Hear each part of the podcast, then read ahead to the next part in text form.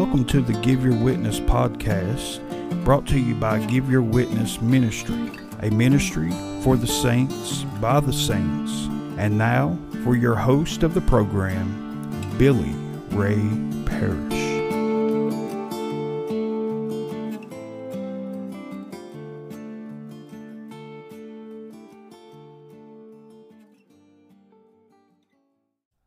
Welcome, and thank you for joining us. I am Billy Ray Parrish with another good word for Give Your Witness Ministry, a ministry for the saints by the saints. Scripture reads, Train up a child in the way he should go, and when he is old, he will not depart from it. Proverbs 22 and 6. This tells us to simply raise up our children the best way that we can, and the best way that we can is with Scripture.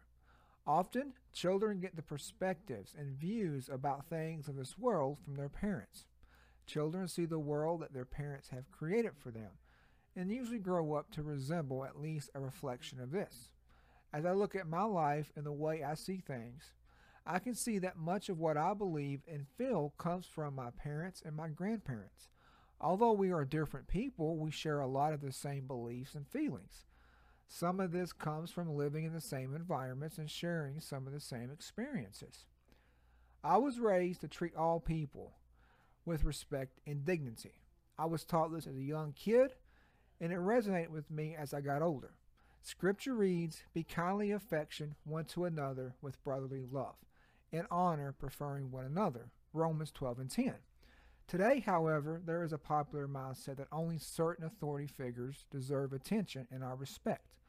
This mindset is wrong and one that leads to anarchy and chaos. Not to mention, it's not biblical. Picking and choosing which leaders you listen to is much the same as picking and choosing which laws to obey. It does not work that way. Scripture reads, But he that doeth wrong shall receive for the wrong which he hath done. And there is no respecter of person. Colossians 3 and 25. This is important because there's a lot of people out there doing wrong and they're pointing to other wrongdoings to justify what they're doing wrong. But as Scripture here says, there is no respect of persons. God instructs us to submit to the governing bodies that hold authority over us. Therefore, each person is subject to the rules and laws of the land. Rules and laws are more than guidelines that citizens must follow. They are not about controlling a population of people, at least not here.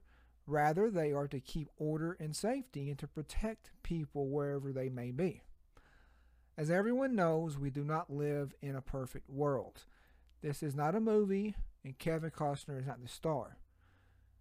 And while some of these rules may seem unfair, they are just a small price to pay to live in a civilized society. Laws also help keep society functioning and running much smoother. And again, while it may not seem fair to allow everyone to do whatever they want, we must remember that there are a lot of things that people like to do and want to do that would harm others. These things often interfere with the flow and overall safety of society. And the only way to effectively protect other people and to establish a better and peaceful society is to enforce the rules and laws. The Bible clearly speaks of parents as leaders. Ephesians 4 and 24 says, And to put on the new self, created to be like God in true righteousness and holiness. Otherwise, the Bible would not command us to honor our parents as it does. Our parents are not there to just give orders, but to help us in our pursuit and journey in our lives. The responsibility of a parent may end at a certain age, but their role never does. Although I am now in my 30s, there are still a lot of questions and advice that I seek from my parents.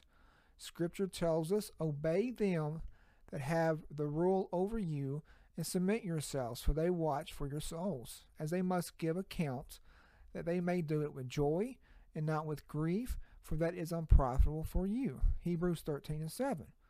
My parents had to give an account for me and my brother. My parents did not discipline my brother and myself because they enjoyed doing it, and while they may have enjoyed doing it, they did it because they were trying to teach us lessons. For most people, especially children, the only way to teach them something is to show them. Scripture tells us, therefore, encourage one another and build them up, or build each other up, just as in fact you are doing. 1 Thessalonians 5 and 11.